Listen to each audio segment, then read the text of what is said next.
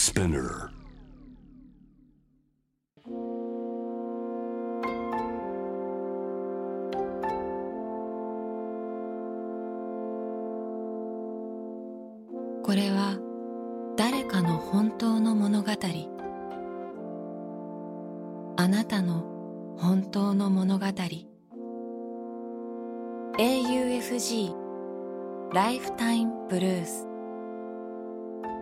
This program is brought to you by au フィナンシャルグループ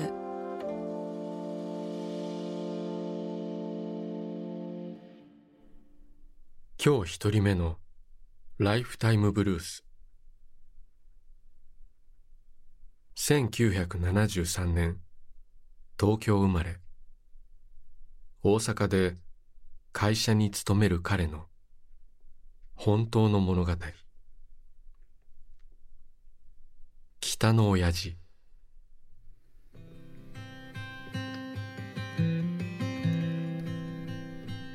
人嫌いの俺は大学では人から遠い分野にということで地質学を専攻した。岩石を調査するため夏を中心に一人で沢登りの日々だった。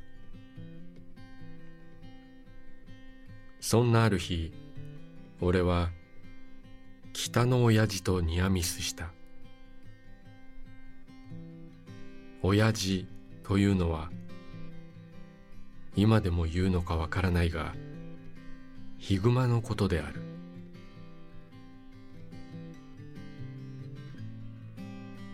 その日は山奥の沢に向かっていた。林道が終わるあたりに橋の工事のためのプレハブ小屋があった。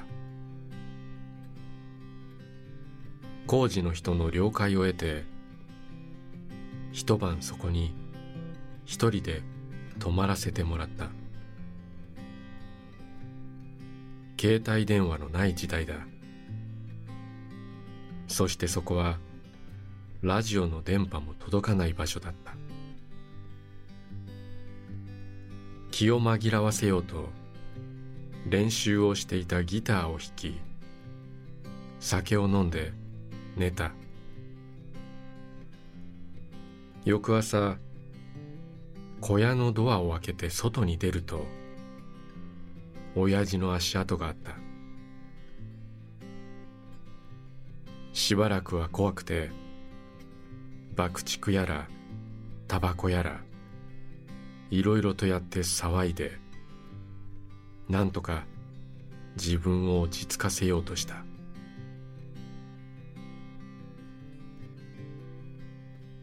今あのプレハブ小屋での夜を思い返すと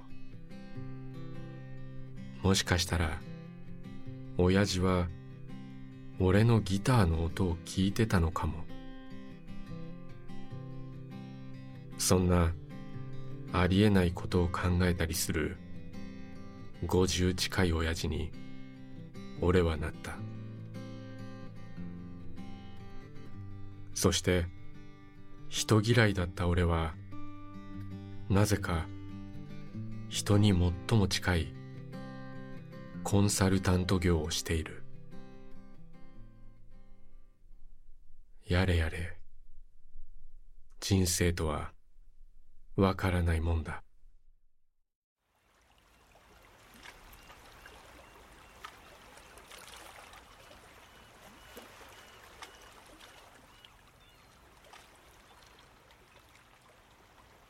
息をするようにあなたの話を聞く。AUFG ライフタイムブルース今日二人目のライフタイムブルース1959年神奈川県横須賀市生まれ横浜に暮らす彼の本当の物語。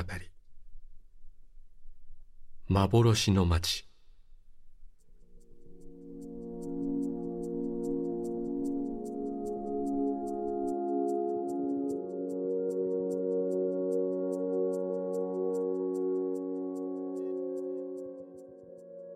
オートバイで一人福島へと向かうツーリング途中。ちょっと不思議な体験をしたことがある。ゴミゴミした首都圏を抜け次第に見晴らしも良くなり緑が増えてくると風はすがすがしく風景が輝き始める。そんなバイク乗りの楽しみをかみしめながら一般道を走り北上を続け常磐道の千代田石岡インターが近づいてきた時のこと。突然世界が裏返ったように辺りの空気が入れ替わり気づくと今までとは雰囲気がだいぶ違うこじんまりとした街に出た。左右に生垣が続き木造の古い家が軒を連ねている。道は緩やかに蛇行して国道にしてはやけに細い。傾き始めた秋の日差しの中短気筒エンジンの小気味よい鼓動を感じながらとことこ走っていると不意にインター入り口の標識が現れたので私は目が覚めたようにスロットルを開けその場所を後にした。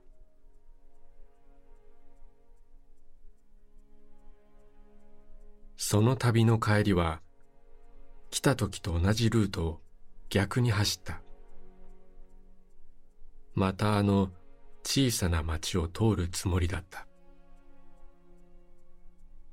ところが今か今かと走るうちいつの間にかその町を通り過ぎていたようだった。どういうことだろう。あの古めかしい街並みも蛇行する細い道にも出会うことがなかった。旅の道は時に行きと帰りで全く違った顔を見せることがある。ただそういうことだったのかもしれない。でもその後も東北へのバイク旅で何度か同じルートを通ったのだがあの古い家並み細い道が現れることがない。あの日あの時間だけふとした弾みで自分はどこか別の世界を走っていたんじゃないか。よく晴れた日だった。そして街には人影が見えなかった。とても静かな街だった。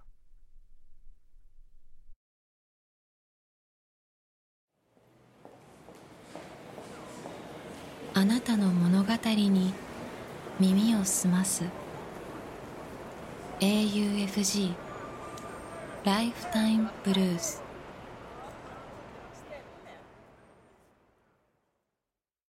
今日3人目のライフタイムブルース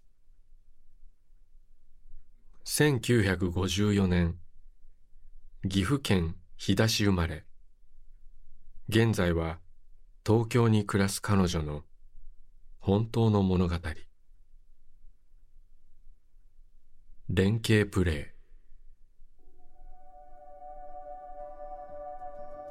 私は仕事を終えホームで電車を待っていた。暑さと忙しさで疲れ切っていたので急行を待たずすぐに来た各駅停車に乗った。車内は空いていた。荷物を両脇に置きゆったり座ることができた。通路を挟んだ前の席には30代くらいの女性が座っていた。左手の3人掛けの椅子には高校生らしき2人の男子が。その向かいの席には70代くらいの2人連れの女性が座っていた。夕飯はあり合わせのもので済ませようかななどと考えているうちに電車は次の駅に着いた。向かい側の女性が降りていった。その直後だった。高校生の一人が「あれ？今の人んじゃね?」と声を上げた。指さす先の網棚に紙袋が一つ乗っていた。彼は「俺行ってくる」と言って素早い動作で紙袋をつかむと電車から飛び降りた。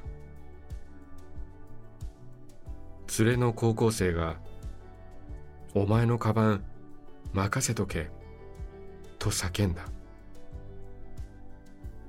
見事な連携プレーだ。果たして彼は戻ってこられるか。少しドキドキしながら見守った。数秒後無情にも扉は閉まり電車は出発してしまった。ところがなんと隣の車両からドアを開けて彼が戻ってきたのである。間に合ったのだ。二人連れの女性はすごいすごいと言って手を叩いている。そして女性の一人が膝の上の買い物袋から何かを出して忘れ物の紙袋をとっさに走って届けてきた彼に差し出した。これあげる。元気が出るよ。とその女性が言うのが聞こえた。栄養ドリンクの瓶だった。彼は遠慮する風でもなく照れながら礼を言って受け取った。もう一人の女性が「じゃあこのパンは君にあげる」と言って連携プレーのもう一人の男子に渡した。微笑ましい風景だった。私の斜め前に座っていた男女のカップルも顔を見合わせて笑っている。車内は和やかな空気に包まれた。次の駅で私は降りた。改札への階段を上りながら私は今夜は娘の好きなハンバーグを作ろうと思い始めていた。AUFG ライフタイムブルース今日4人目のライフタイムブルース1981年長崎県生まれ。東京でアートディレクターの仕事をする彼女の本当の物語。祖父の夢。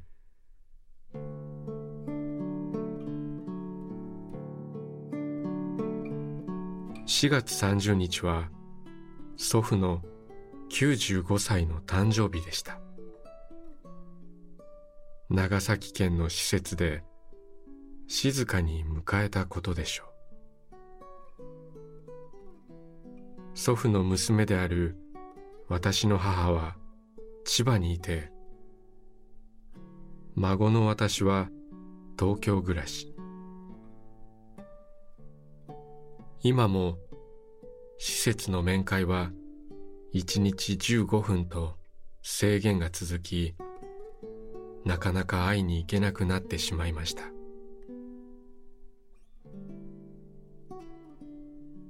祖父は昭和2年1927年長崎県生まれ。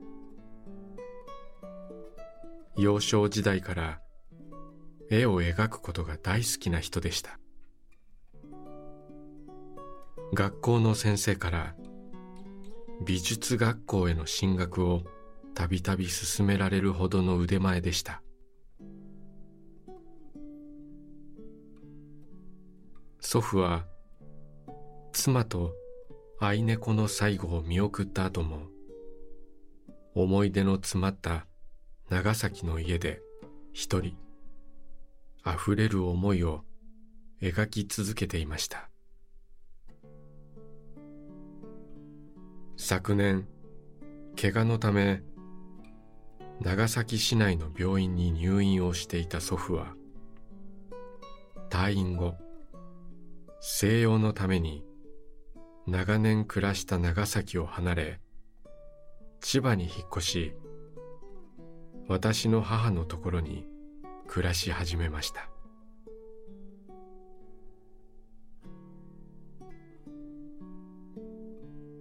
普段は決して多くを語らない。無口で物静かな祖父ですがお酒が少し入ってくるとぽつりぽつりと昔を懐かしむ話をしてくれる時があります。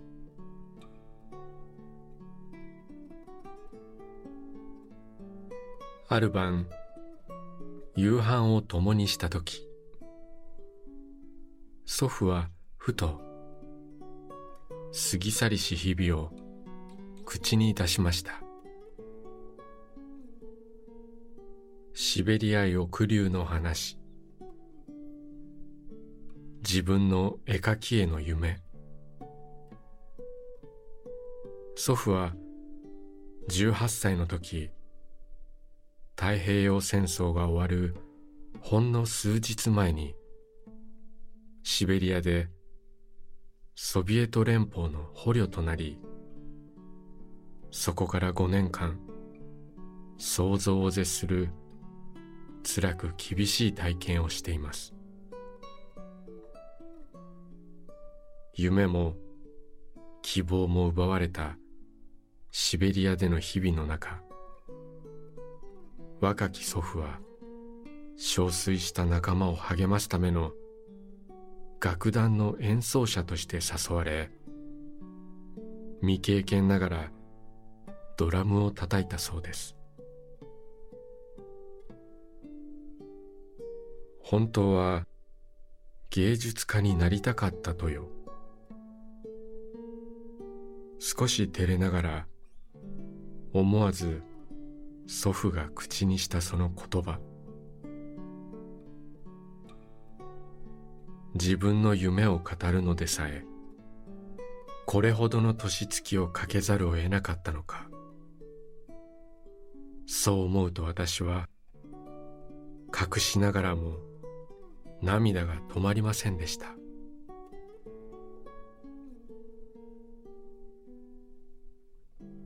私は夢への挑戦に遅すぎることはないということを証明したくてかねてからの私自身の夢でもあった祖父と私の絵画展二人展を東京で開催することを祖父に約束しました。私は幼い頃から祖父から絵を描く楽しさを教わっていました。祖父は風景画や亡くなった妻愛猫などを描きその絵の中の青空はいつもとても澄んでいます。青空の理由を聞くと祖父はこう答えました。今までどんなに辛いことがあっても青空を見ると気分が良くなるんだ。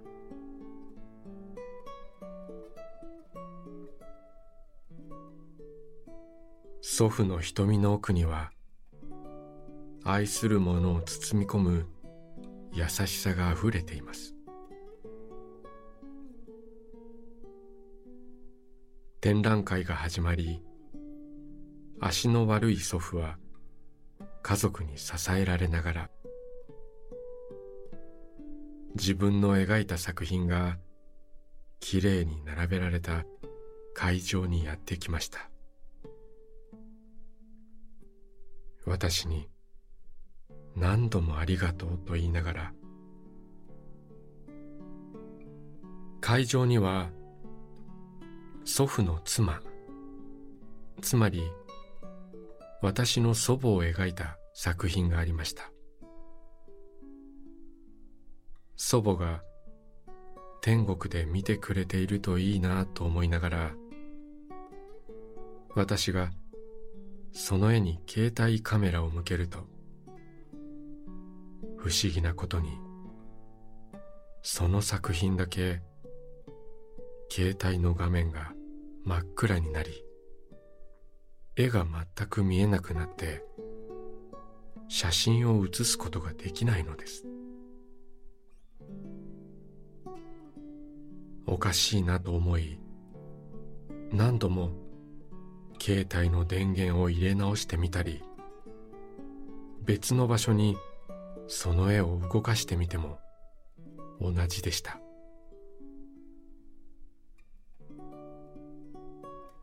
そうか。天国の祖母は祖父の夢の応援に会場まで来てくれているのかなと。二人の絆を感じたのでした。そしてほどなくして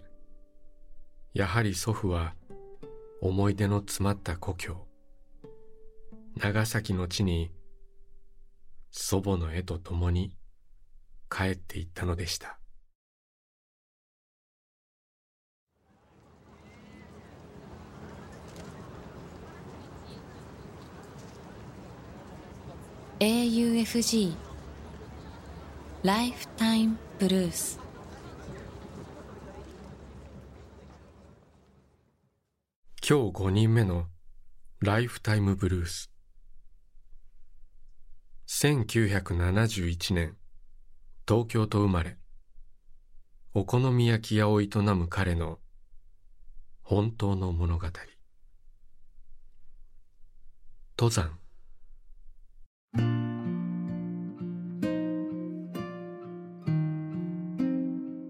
8年前妻にがんが見つかりました。医者の言葉は5年の生存率が50%夫婦でやっている店のこと妻が大好きな登山のこと考えると頭が真っ白になりました。まともに店の営業ができなくて売り上げはガタ落ち。もう無理かなと思いましたが妻はどんな時も前向きです。夫婦の考え方も変わりました。楽しく生きよう。それから二人で毎週登山をするようになり2年前夫婦で日本百名山すべて登頂達成。山で出会った方々が食べに来てくれて自営の店は何とか続いています。妻のがんは完治しましたが治療の後遺症が残りそれなりに大変です。でも彼女は前向きクイーンなので今も山にがんを治してもらったと言いながら夫婦で山に行っています。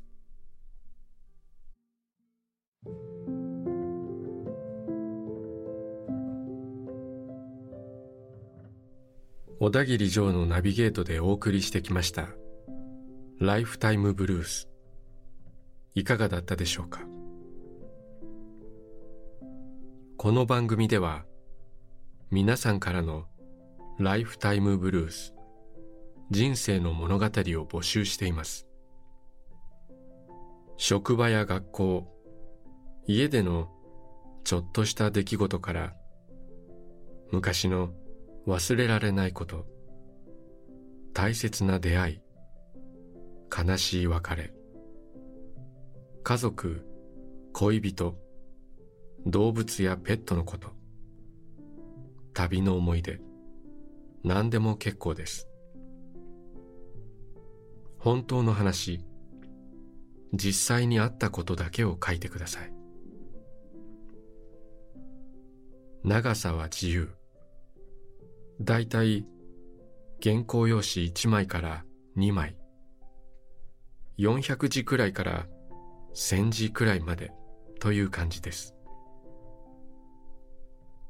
皆さんが送ってくださった人生の物語を毎週番組でご紹介します。応募方法詳細は番組ホームページを見てください。ライフタイムブルースそれではまたここでお会いしましょう。小田切ジョーでした。